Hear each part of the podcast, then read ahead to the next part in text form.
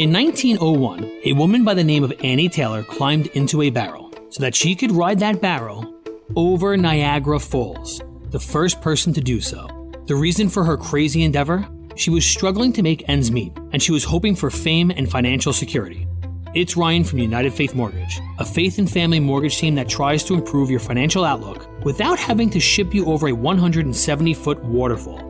Our mortgage team happens to be an arm of a bigger company who is a direct lender, which means our company gets to use its own money and make its own decisions within its own walls. There's no middleman. This advantage often allows us to get you a better rate, which can save you monthly and lifelong money through a refinance, or help you with a cash out refinance, cashing out some of your home's equity to use for life. We are United Faith Mortgage. United Faith Mortgage is a DBA of United Mortgage Corp., 25 Melville Park Road, Melville, New York. Licensed mortgage banker. For all licensing information, go to nmlsconsumeraccess.org. Corporate NMLS number 1330. Equal housing lender. Not licensed in Alaska, Hawaii, Georgia, Massachusetts, North Dakota, South Dakota, and Utah. Michael, thanks so much for being here with us um, each and every Monday. Yep. Glad to be with you. Well, we appreciate all that you share. And we are doing the 52 weeks in the Word. And Leviticus was doing a number on us for a while, learning about all the rules and um, uh, just the, the, the sacrifices. But I had some insights about it in the middle that was really helpful. And Tom, you had a question. I don't know if you want to start with that. I, I do. It's just a quick question, really, and uh, I, I could go a number of different ways, but I will land on this one: the year of jubilee. Is that something that actually is that continuing to this day, and could it be actually implemented today? Is Israel is a secular state, and so uh, no, and yes, the Orthodox still want it to be implemented, the sabbatical year at least, Mhm. but uh, uh, you know every seventh year rest the land. Mhm. So uh, the but that is not something that happens. The kibbutzim, the uh, communal agricultural farms in Israel continue uh, to operate uh, year round, seven years, seven every seven years. But the or- the ultra orthodox want to control it and say it doesn't. But no, it Okay. does not. Mhm. Okay, yeah, but because just reading about how God would bless the sixth year, yeah. you know, so that you could have enough harvest into the ninth year, which is when you know you would be able to harvest again what you plant in the eighth year. Yeah. So just uh, you know, it is uh, there. Here, let's be honest. okay, The, the reason Israel went into captivity for 70 years is that over a 490 year span, they didn't carry out the sabbatical year. Hmm, So th- it's part of the law, but it's been rarely kept. yeah, And I just had, I, I don't even know if these are questions, they were reflections, and maybe you can comment on them. But I was, of course, Leviticus shows the gravity of sin. I, I was getting that and how God was trying to protect them from. Um, from the things that ha- would happen to the other nations and the wildness and the lewdness that was going Yeah. on in these other nations that he was given uh, uh, you're going to be holy you're going to you're going to be an example um, but also i saw the importance of sabbath do you have any reflections on keeping sabbath today because it was just so important to keep the literal weekly Sabbath, but to keep that Sabbath every few years as well. And we don't, Mhm. that's like the only 10 commandment, one of the 10 commandments we don't keep. Yeah, it's the only one not repeated in the New Testament, which is kind of interesting. Huh. Uh, part of that is from e- the book of Exodus. It says that the Sabbath was the outward sign of the Mosaic covenant. So, you know how the Abrahamic covenant, the outward sign Mhm. was uh, s- uh, circumcision, and the Noahic covenant, the outward sign was the rainbow. And so, as a result, uh, with the law of Moses in Exodus, I believe chapter 34, it says that the sign of the Mosaic covenant, the law of Moses, was the Sabbath. Now, the new covenant, the New Testament, makes it really clear that though we're still under this administration of God's law, that administration has various expressions, uh, and the Mosaic law was one of them, and now we're under the mo- what what Paul calls the law of Christ or the mo- the messianic law, the, mo- Ah. the the law of Messiah, and many of the commands of the law of Messiah are repeated. Nine of the Ten Commandments are repeated, but the one that isn't is the Sabbath, and I think it's to show that we're not under that one any longer in the strictest sense. Uh, Romans chapter fourteen says, One man honors one day above another, another views them all alike. Let each man be convinced in his own mind. So I don't think that we're compelled to carry out that that very same strict Sabbath law of the law of Moses. However, there's a life principle, a wisdom principle embedded in every commandment. And the the wisdom principle embedded in the law of Moses for Sabbath is that every person needs a day of rest for, for their bodies, physical rest and also spiritual renewal once a week. So we need that mm-hmm. and we ought to take it. Romans 14 says, you know, you could do it Tuesday. It's fine. But but you do need it. Mm-hmm. And I think that we can't ignore the need for a spiritual and physical cessation of, of activity. That's what that's what Sabbath means to cease. Uh, we need to do that so that we can be renewed in our spirit and in our bodies.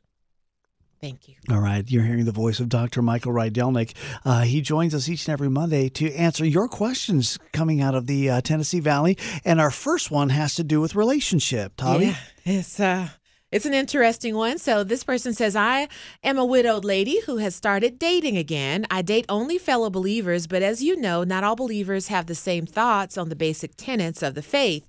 I dated one man who didn't believe our salvation was permanent, but I do. I wouldn't mind if we disagreed on something like the authorship of the book of Hebrews, on which or which Bible translation we use, but other things like once saved, always saved speak more deeply to our relationship to Jesus.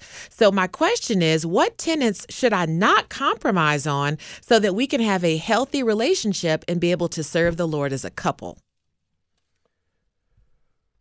I think that that's a matter of your own conscience. You know, there are obviously some essential doctrines uh, that are uh, just essential for, of what, what constitutes a genuine follower of Jesus.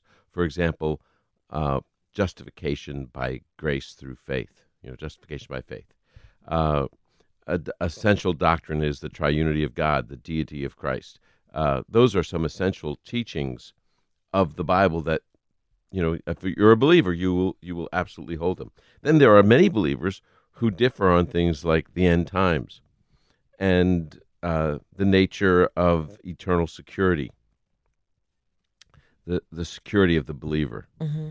uh, and they differ, and that would be a matter of conscience for a person to see what they can what could they put up with you know? Mm-hmm. uh, th- what what is something that they think is important for them may not be as essential for a fellowship with just another believer but uh, for a very close relationship uh, that would be tough. Uh, I, will I'll give you an example. I have a very good friend that's post trib he believes you can lose your salvation.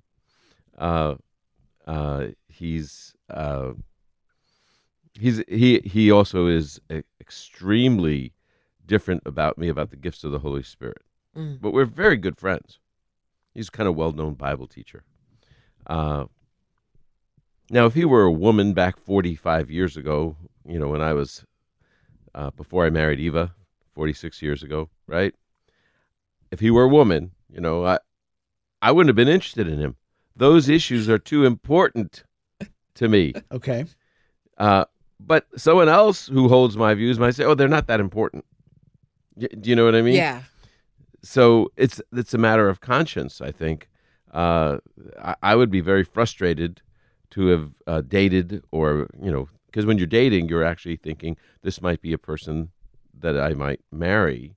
People don't think of it that way, but that's really what it is. You have to be really careful. What what is it that you know, even I differ about favorite Bible translations, but but you don't care. Yeah, but that's not a you know. She loves the New American Standard. She thinks that Paul wrote it. but uh, but see, I, I, but that that's just a preference, and it's not a, a big deal. Uh, the, the point is that uh, a person, each person needs to know what is uh, a, a an essential in a relationship for them, and I can't tell you what. Yeah, yeah. Great to have you with us right now. It's Mornings with Tom and Toby. You picked a great time to punch in because we're chatting with Dr. Michael Rydelnik. He's answering questions, and we want to hear from you. If you've got a question for Michael, text it in at 423 629 8900. Okay, so I've got a, a question from Dale, and he wants to know more about Abraham's bosom. Can you talk about it? Yeah, it's uh, Abraham's chest. That's what it is. Thank you. There we go. But uh, uh, you know, it's. Uh, I just think people make a. Uh, theologians have made a bigger deal of this than they should. How's that? Uh, they want to say that there's a place in the abode of the dead with the name Abraham's bosom, sort of like you know Chattanooga or Hmm. like it's some location, and it's not. It means uh, the uh, the the chest of Abraham there, and what in that story of Lazarus and the rich man, when Lazarus dies, he goes to be with the Lord, and he is being comforted by Father Abraham, and you could just see he's up against Abraham's you know chest. You could just see that's like you would comfort a child Hmm. by hugging them to your chest. That's all it means. It's he's in. It's not a location in Sheol like people want to say it is. So okay, wh- so wait, so you're saying literally he was hugging Abraham, yeah. but oh, what? Well, it's a parable, so Oh, it's a, so it's not it's not a real. So it's just an idea that he was he was being hug- comforted by Father Abraham. by Yeah. being embraced by Father Abraham. I have never heard that. This. Wow. That's- well, you've never Well, been that's to what it Michael's means. I mean, class think about it. Just read read it for the plain sense instead of trying to impose a whole theological system of death behind it. Just read it for the plain sense. Uh, I mean, really, uh, I just think it's so funny how people want to imbue it with all this theology, which is not there in the text. Uh, they they want to call it that, and I'm reading the story according to uh, to what Luke wrote, and it says, uh, let's see if I can find this. It says here, uh, one day the poor man died, was carried by the angels to Abraham's side. The rich man also died and was buried. In Hades, he looked up and saw Abraham a long way off with Lazarus at his side. Abraham, father, father Abraham, he called out, have mercy on me. So, what is it saying? Where is Lazarus? Is he in a location? No, he's, at in the, side. afterlife. Yeah, he's with the Lord, and and he's at Abraham's side, Hmm. being hugged. Okay. This is this is going to take me a moment. Yeah. Yeah. So it's a poetic. It's go a get- poetic image of of the patriarch giving Sure. comfort to him. Yeah. No, I, I Yeah. see that, and so Tommy's going to go get a drink and uh, just just some water, just Non-alcoholic, As by she's the way. walking through this, you know. just- okay, we do have another question. If I can continue this one, Michael, Uh, the question is about heaven. Will we work in heaven? I know that um, we worship and and feel that work implies labor associated with man, but when we serve our glorious Lord all of our days, it, will there be work in heaven? Do you know the Hebrew word for worship uh, is the same word for work? Really? What? Yep. I need to go to class more. Yeah. Uh, so if we're going to worship, yes, we'll be working at worship and service. It means work or serve. okay. Uh, or serve. And uh, okay, so okay, ready, ready to flip out. I'll give you a flip out on a verse. Okay, you ready? yeah. All right. uh, Genesis chapter 2, when God puts Adam and Eve in the garden. Okay? Okay. Uh, verse 15, it says, uh, in verse uh, chapter 2, verse 15, it says, uh, The Lord took the man and placed him in the Garden of Eden to work it and watch over it. Mm-hmm. Okay. Uh, now, the word it is actually not in the consonants of the Hebrew letters. The word it was added in the Middle Ages by Hebrew scribes by adding a dot, just a dot, not a letter, into the Hebrew text. What? Okay. Okay. Yeah, it's true. So it's not in the original text of the Bible, the word it. And in fact, it doesn't match the gender of the garden. the the Hebrew gender for that pronoun it doesn't match the gender of the garden. So it doesn't appear to have been it should not have been placed there. So you take out the work it and keep it, right? And remember the word work also means worship. And the word keep is as in, as in keep the rules, obey. So God placed man in the Garden of Eden to worship and obey. Not to work the garden and to keep the garden all clean, but to worship and obey God. That is the purpose that uh, humanity was placed in the Garden of Eden. And then what happens? Adam sins and he gets kicked out of the garden, right? And what's the curse? Now you have to work Now you the work. soil mm. in the sweat of your brow. So here's the point that when we go to heaven, I think we're going to worship and obey, just as we were supposed to do in the Garden of Eden. We go back to the means- original purpose of our creation. Yeah. Oh, this is deep. Yeah, I, I, I if you listen in the distance, you can hear a mic drop. Ah, It was his Bible. Yeah, Yeah, this is this is deep. Yeah. I mean, just to think about it that way. that worship will be our work. Mm. Ah. And Oh. I, you know, I'm sure we're going to do other things because it says in the new creation when we're resurrected Mhm. uh, that his servants will serve him. So we're going to work for the Lord. I think it's so hard for, to grasp what we'll be doing. I mean, there's things like ruling the earth and things like that that we will have to do, but it, it doesn't specify because it's going to be a whole different creation, a whole different world when the new creation, the new heavens and the earth, new earth come about, and we're Mhm. there serving the Lord. It's beyond our grasp, and I think it just says we're going to serve Him, and that's what we're going to do. And maybe travel around to different planets.